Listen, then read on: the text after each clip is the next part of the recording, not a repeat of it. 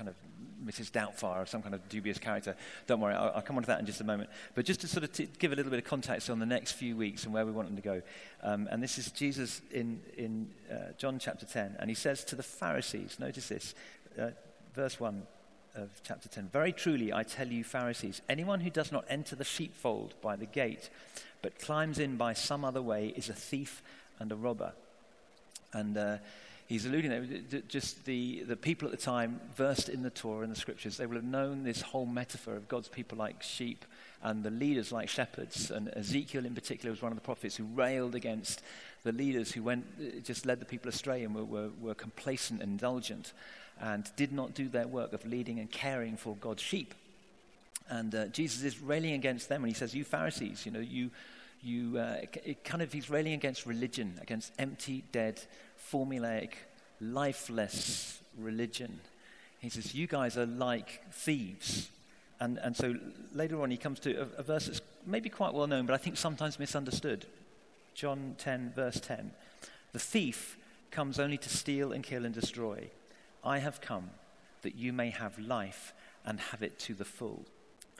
And I think sometimes we're not completely wrong to sort of assume that Jesus in that particular verse is referring to the devil, the enemy, but I'm not sure he is primarily.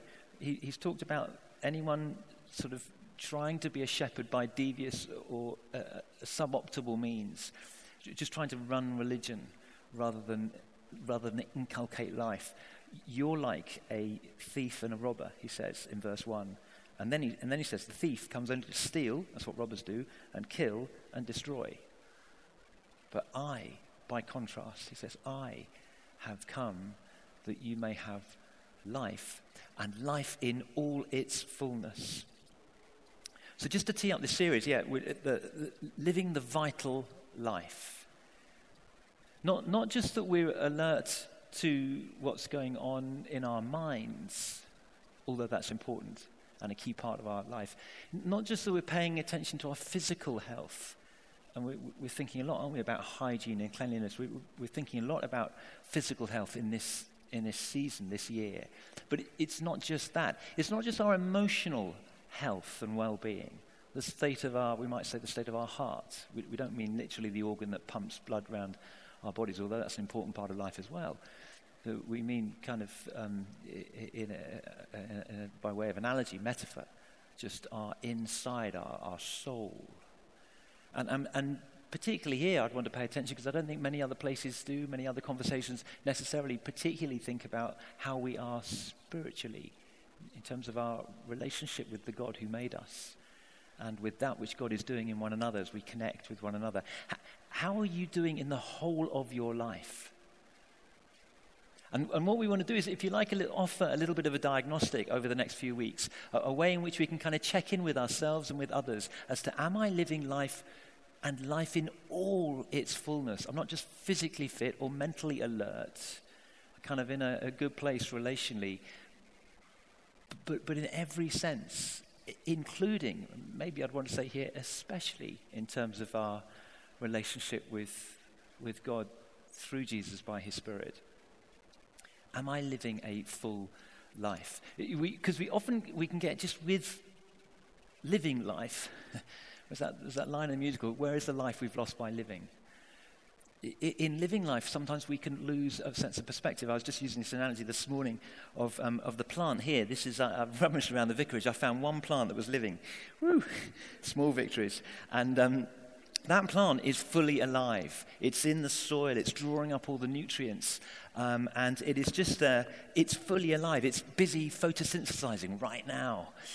Oxygen, carbon dioxide, all that kind of stuff. That plant is fully alive. But if I bounce a ball in front of the plant, right, provocatively, right in front of the plant, it doesn't do anything. That is because the plant is fully alive within the realm of plantedness, but is dead to the possibility of play. Because if we had a dog, sadly no longer with us, but if I had a ball and I threw the ball in the company of my dog would chase after the ball, bring it back, drop it at my feet, more. And that would be an endless game. Throw the ball and the dog would, plant, nothing. dog fully. That's because a dog is alive in a dog realm, which encompasses more than just the plant realm, in that it's open to the possibility of play. But if I sat our dog down, Connie, Labrador, pretty thick, but go with it. I sat her down and I said, Connie, what is the square root of 64? She'd just look at the ball. I mean, by the way, what is the square root of 64? You're on it. You see, you are alive to the realm of mathematics. There we are. It's one for the director of operations, who got a first in mathematics, by the way. Alive to the realm of mathematics. Connie the dog, dead to that. The plant, dead to that. Do you see how, as human beings, we are alive in different ways? And when Jesus says, I've come that you may have life and life in all its fullness, he's talking about us being alive to everything, alert to everything.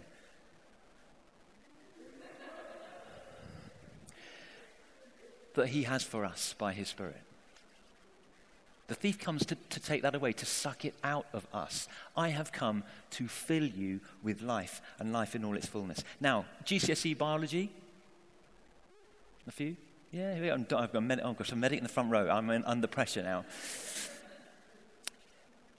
Any living organism, from the tiniest cell that you can only see under a microscope to, let's say, a killer whale, or one of the biggest mammals, animals, or anything that purports to live. So a whole ecosystem, or you could apply it to a nation, or to yourselves as human beings. Or we could apply it, and that's what I'm looking to do here, to the church, given that it's a body, it's a family, it lives. Any living thing will exhibit 7 vital signs of life, without which any of these signs, if they're inhibited or absent in any way, they will seriously damage or inhibit life, if not actually end life. And the 7 vital signs, as Laura alluded to, are kind of, you can remember them quite easily through the mnemonic Mrs. Gren. So the 7 vital signs of any living organism: movement. If you don't move, you die. I mean, if you pop in the vicarage and you see me sort of very still in a chair Sunday afternoon, I'm having a nap, it's great, fine. Come back the next day, I'm in exactly the same place. You think, interesting, he hasn't moved. Come back in a month, I'm in exactly the same place, and the only thing that's moving are the flies circulating above me. I've died. Movement, vital for life. Movement, respiration. That's not breathing. Breathing is part of the whole process of respiration. We'll come on to that. Sensitivity. If I'm not sensitive, like I just walk straight into a fire without reacting in some way, then I'll be burned, life harmed, or it might even kill me. G, growth. Reproduction. Excretion. Healthy organisms need to work out a way of excreting those things that are harmful or toxic in order to live healthily. And nutrition. All living things need to feed in some way. So movement, respiration, sensitivity, growth, reproduction, excretion, nutrition. Those are the vital 7 signs of life. And all living beings will exhibit that in one way, shape, or form. So what I thought I'd do is to just, this is going to be thematic over the next few weeks. We're just going to take each theme, today movement, and think about that with a view to applying it as if you like, a diagnostic tool. To like, how am I doing? How healthy am I within the context of movement as a vital sign of life? How am I moving and responding to the stimulus of God in my life? Sound good? Like a plan? Yeah? Great. I mean, just on movement in creation, it's everywhere. If we think about it, it's so many of these things we've kind of taken for granted. We don't really think about. But movements—that's why, you know, that's why we all love Planet Earth. David Attenborough, you know, those amazing documentaries of life on Earth, incredible. And of course, super slow mo now enables us to fully appreciate the kind of, you know, like a herd of wildebeests kind of sweeping majestically across the plain. Or it might be just the sleeky, silky smoothness of a killer shark or the sort of sea life, or the majestic glory of an eagle. And you look at movement everywhere. And we delight in movement as human beings. It brings us joy. Yeah, that's what we love about watching sport or performance, theatre, dance. That's why we participate. We're made to move with the rhythms that are around us in creation. Movement it just brings us joy, which is why it's frustrating to be a Fulham fan right at the moment, because the central defence are static, not moving at all, just ushering their fellow attackers in, top left, bottom right, help yourself, score again, be my guest. But apart from them, everyone else seems to have got the message with movement, a vital sign of life. It's interesting, even as you think about it, we have an evening in, on the sofa, and we sit still. But actually, physically, you may be quite still, but there's all sorts of things going on as you watch. Interesting, you watch a movie. And the movie moves you. It stirs you to respond. You're moving, even though physically you're still. And of course, I mean, you're sitting still now, but in a physical sense, but there's all sorts of things firing around your body. Your audio system and your neurological system and your cardiovascular system are all moving right now. You are a hive of activity, even though you appear to be sitting still. So it shouldn't surprise us that if the God who created this world of movement would put movement into the book of life. There's movement everywhere. I want to just bring these two readings to you and encourage you as I read these two things, two passages, one at the beginning of the story of God's people and one at the beginning of the story of Jesus here on earth. And listen, they'll both be fairly familiar to you. One is the call of Abram in Genesis 12, if you want to follow it. So don't really take in about God calling Abram to go to a country. Just listen to the movement that is repeated time and time again in this little episode. And then I'm going to read a little episode in Jesus' life, just a typical little episode. But again, listen to the movement. So Genesis 12, verse 1, "The Lord said to Abram, 'Go from your country, your people, and your father's household to the land that I will show you.'" And he makes this great promise. Verse 4, "So Abram went, as the Lord had told him, and Lot went with him. Abram was 75 years old when he set out from Haran. He took his wife Sarah, his nephew Lot, all the possessions they'd accumulated, and the people that they'd acquired in Haran, and they set out for the land of Canaan. And they arrived there. Abram traveled through the land as far as the site of the great tree of Moreh in Shechem." And so it goes on, verse 8, "From there he went on towards the hills east of Bethel," which used to be in California, but it's just here in Genesis chapter 12. "And he pitched his tent. There he built an altar to the Lord and called on the name of the Lord." Verse 9, "Then Abram set out and continued towards the Negev." Movement, motion, traveling.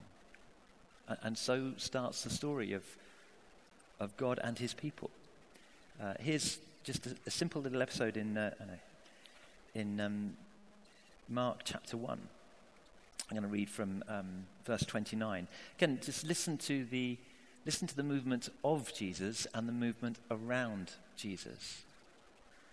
"As soon as they left the synagogue, they went with James and John to the home of Simon and Andrew. Simon's mother-in-law was in bed with a fever, and they immediately told Jesus about her. So he went to her, took her hand, and helped her up. The fever left her, and she began to wait on them. That evening, after sunset, the people brought to Jesus all who were ill and demon-possessed. The whole town gathered at the door, and Jesus healed many who had various diseases. He also drove out many demons, but he would not let the demons speak because they knew who he was. Very early in the morning, while it was still dark, Jesus got up, left the house, went off to a solitary place where he prayed. Simon and his companions went to look for him, and when they found him, they exclaimed, 'Everyone's looking for you.' And Jesus replied, 'Let us go somewhere else, to the nearby villages, so that I can preach there also. That is why I have come.' So he traveled through Galilee, preaching in their synagogues and driving out demons." Movement.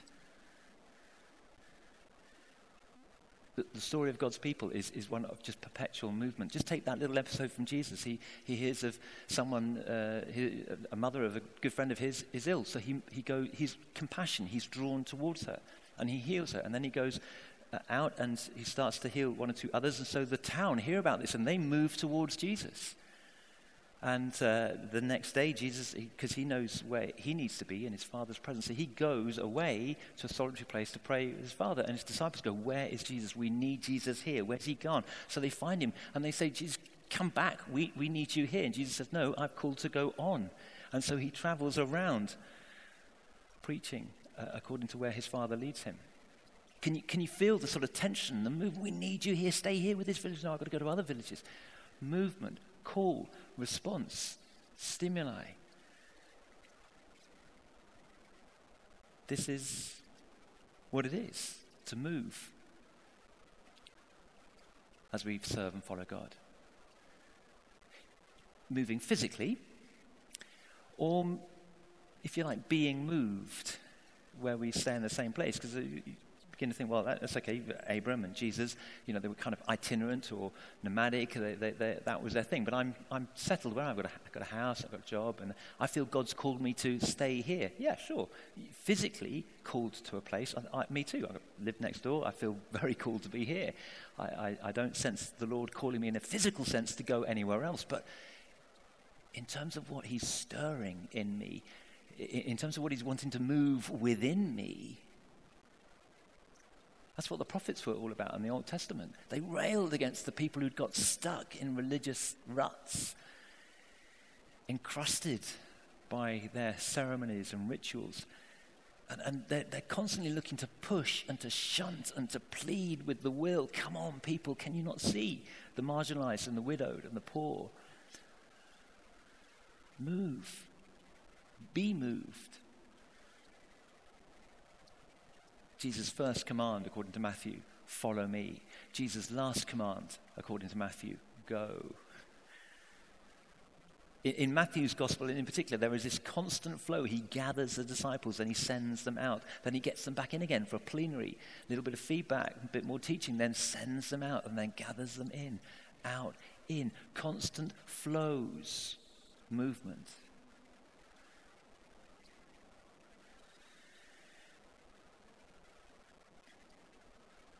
Just pause to ask, how are you moving in your life with the Lord? Who's he calling you to move to? What is he calling you to move away from?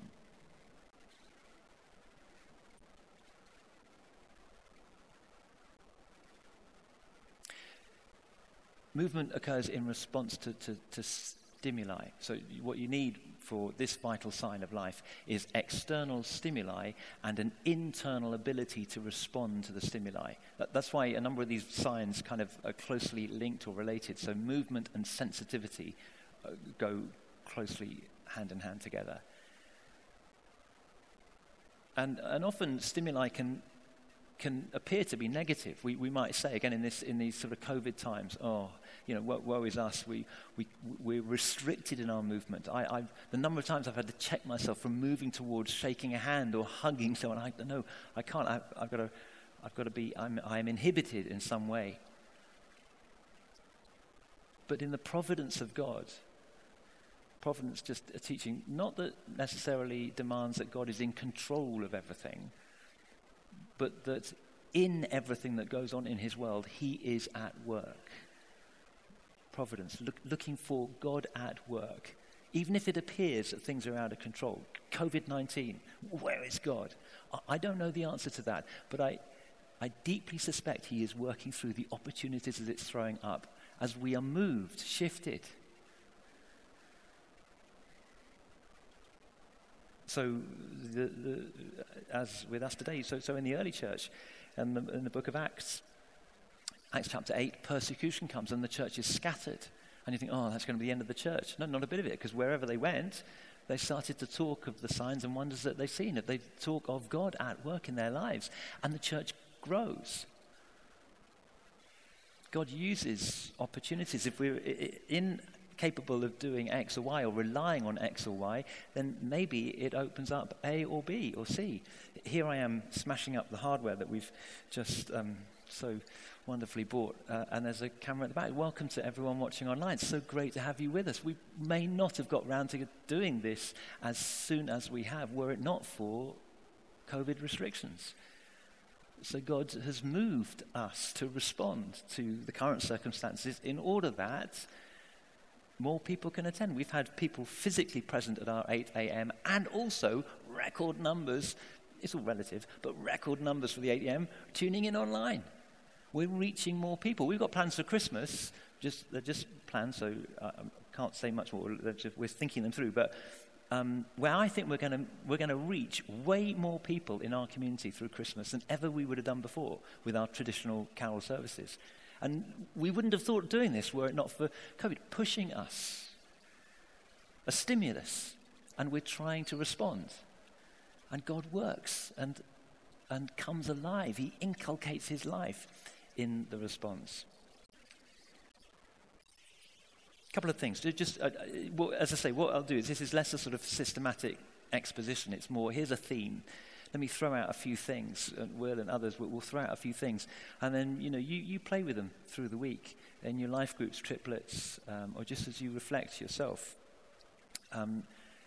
Temptation. There's a stimulus, but it's a deceitful one. It promises life. Hey, do this. Indulge in this. Waste a bit of time doing this, and you will feel the better for it. No, ultimately you won't. It titillates and tantalizes in the short term, but it won't ultimately satisfy.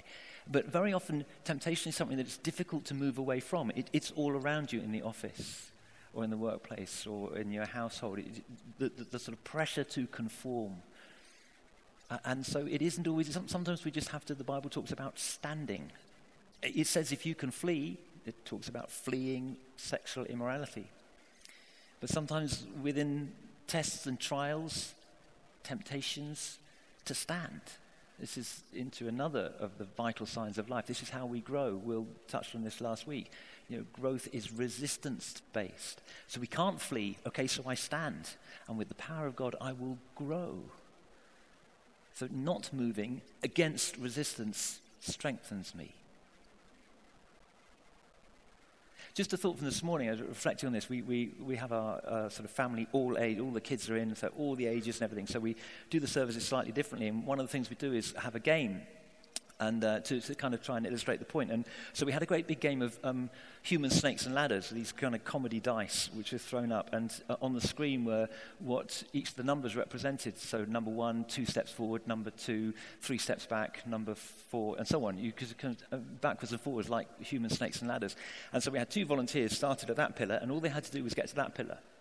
And we had several rounds.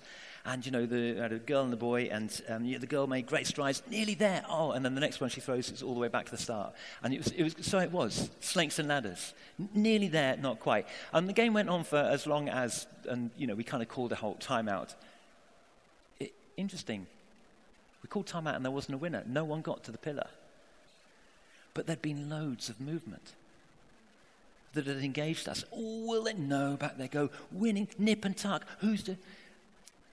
And I was thinking about it this afternoon. I thought, what if life is not actually about getting there? What if life, the life that Jesus calls us to live, is about being present where we are? We may be going forward or we may be going back. Lily Tomlin, I think it was, who said, the trouble with the rat race is that even if you win, you're still a rat. Maybe it isn't about all this energy and effort and focus we put into getting there. And the lie, this is the subtle temptation, is if we work hard now and we'll get there, then we can stop. Then we can just go, really? Is that a vital sign of life to just go, it's a lie? Even if physically or psychologically you tell yourself you're just stopping, you're not. Your body still has to work. It's telling you something. We still have to move, to be vital, to be alive to God. There's no retirement in the kingdom of heaven. Praise God. You're always living, always learning. Every day is a school day. You're moving, maturing, growing. It's a myth to think that life is we'll get there and then yes. It's a myth that will ruin life in you. We keep moving in response to where God calls us and leads us. I'll finish with this.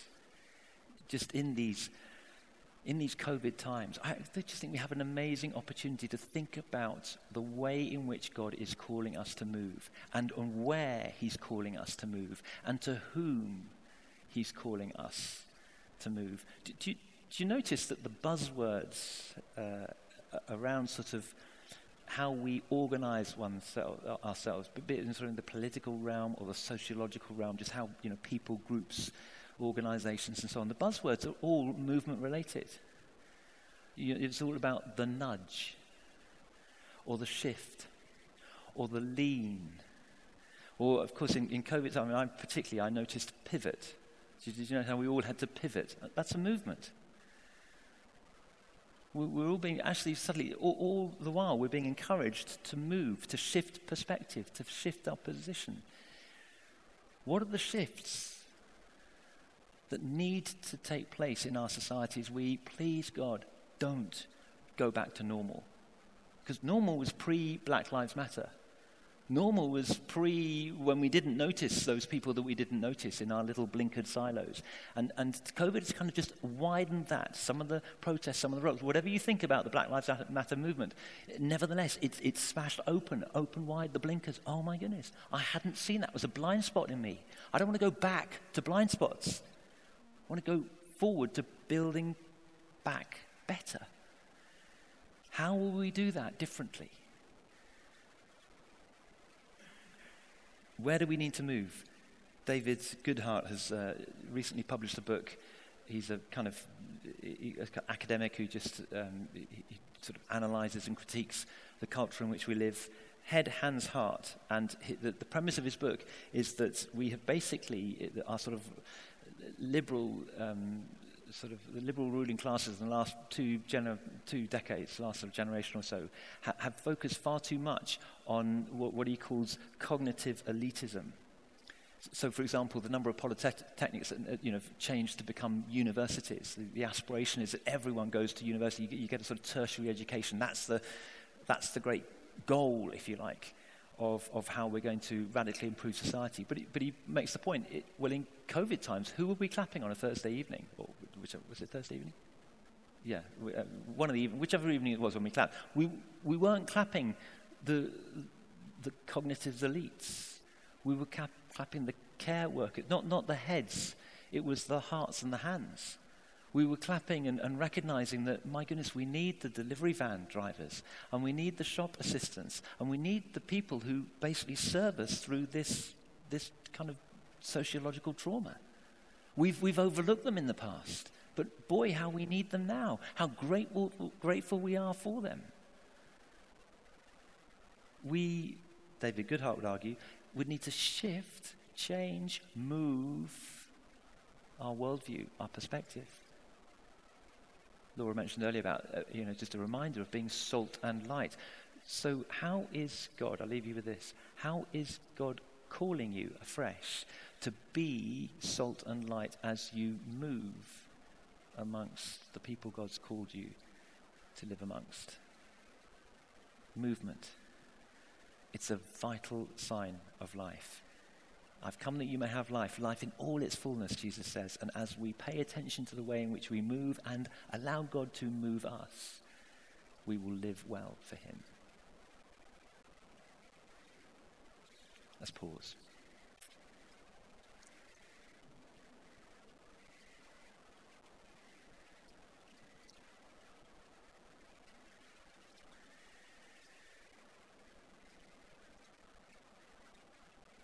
Just recognize the fact that the Spirit of God is moving now. He's present in this place and moving amongst us. He's stirring us. There's another movement word. Some of you, your minds are firing. Some of you, your heart, as it were, is pumping. some of you kind of, it's almost like you, it's almost a sort of itchiness, physical sort of, you kind of tapping your foot or drumming your fingers because you, this is the Lord showing you relative to who he's made you to be, how to respond. Some of you want to think about this. Some of you want to just connect, to rapport, to discern, to hear God in every element of your life by way of response. Some of you want to do stuff.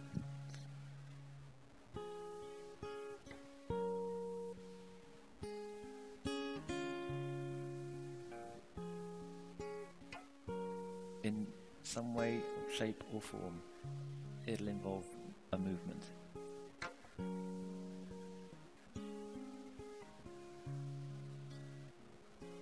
Lord, how are you calling me to move this week?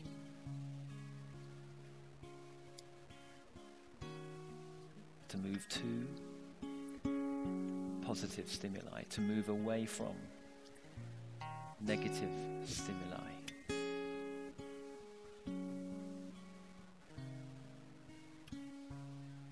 Father, right now, sensitize us, another vital sign. Make us sensitive to your prompts, your leading, your challenge.